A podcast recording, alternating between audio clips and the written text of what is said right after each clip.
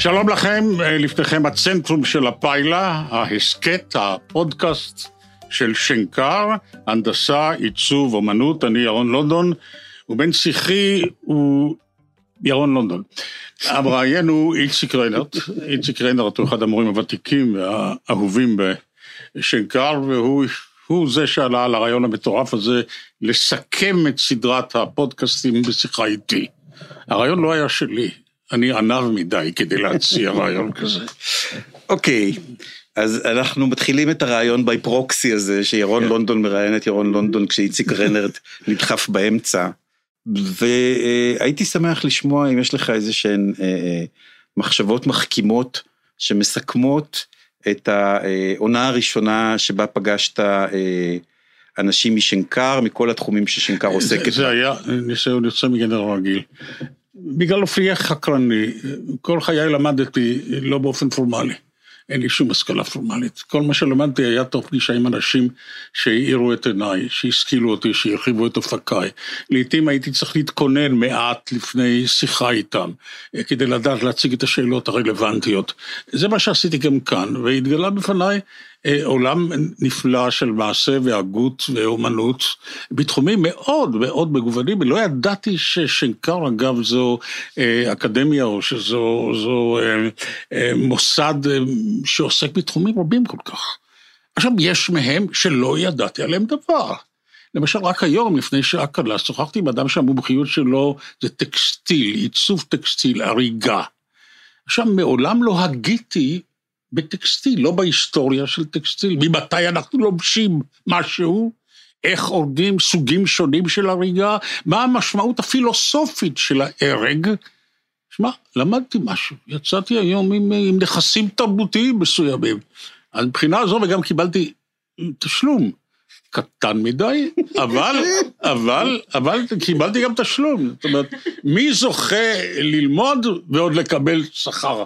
קטן מדי תמורת זה. יפה. עכשיו, מעניין אותי לשמוע ממך אה, באמת, אה, אם אפשר טיפה באופן יותר ספציפי, האם התפיסות שלך לגבי מה זה עיצוב, מה זה הנדסה, מה זה אה, לימוד של המקצועות האלה השתנו בעקבות המפגשים שלך? במידה, מסוימת, אה, במידה מסוימת כן. עוד פעם, אני, אני, אני לא תיארתי לעצמי שההיקף הוא כל כך גדול. היום שוחחתי עם ראש המחלקה לכימיה, לפולימרים, לפלסטיקה. לא תיארתי לעצמי שבשנקר, שנתפס על ידי עד לפני זמן לא רב, כבית ספר לאופנה, זאת אומרת, לומדים לצייר שמלות כן, יפות או מכנסיים, כן. אה, ולפתע מתברר לי שעוסקים בכימיה של חומרים פלסטיים, ובמחשבה שנייה אמרתי, אי אפשר שלא. מפני שאם אתה מעצב צורה של מחשב, ולמחשב יש גם פונקציות, או בעיקר פונקציות, אבל יש גם חזות. ואת הטלפון הסלולרי הזה, שהמציא הגאון הזה, הוא היה בלתי אפשרי, אלמלא החזות. את החזות צריך ללמוד. גם את הרכב החומרים שמהם עשויה המעטפת שלו, צריך ללמוד. ואני פוגש פרופסורית לכימיה, שהיא מלאת חיים, וכשהיא אומרת פולימר, נדמה שנוטף ממנה דבש בשפתיה.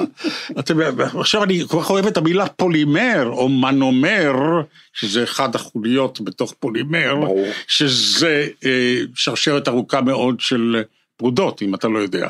כן? ברור, ברור, כן. וזה קיים גם בעולם החי, וזה קיים גם בביולוגיה, כמו ארבעת האותיות של ה-DNA שלנו, שהם פולימרים, כל אחד במשך חלבון.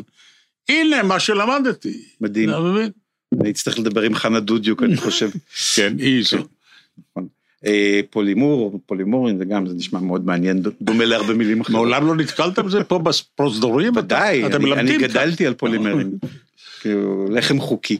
עכשיו, אתה בעצמך, אמנם עברו אי אלו שנים, אבל בעצם אה, חשבת לעסוק בעיצוב ובאיור.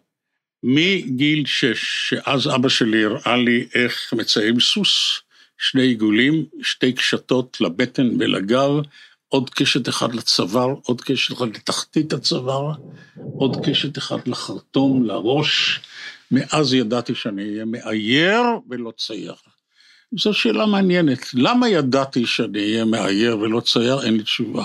אבל ידעתי עד גיל 20. בגיל 20 הגעתי לבצלאל, בצלאל הייתה אז אה, מכללה תלת שנתית, למדו בה גם ילדים שלא גמרו אפילו תיכון, בני 17-18, אה, והיא לא, היא לא, היא לא העניקה דיפלומה אה, אקדמאית.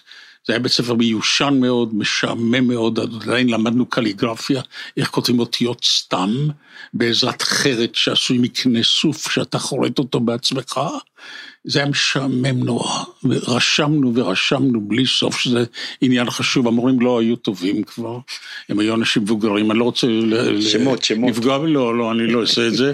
כולם כבר ואז, לא? ואז כדי להתפרנס, כיוון שיש לי רייש וחטא ועין וקוף ובריטון, יכולתי להתפרנס בקריאת חדשות ברדיו. כל ישראל מירושלים, השעה כך וכך, והרי החדשות מפי ירון לונדון, זה פרנס אותי והמיקרופון הפנט אותי.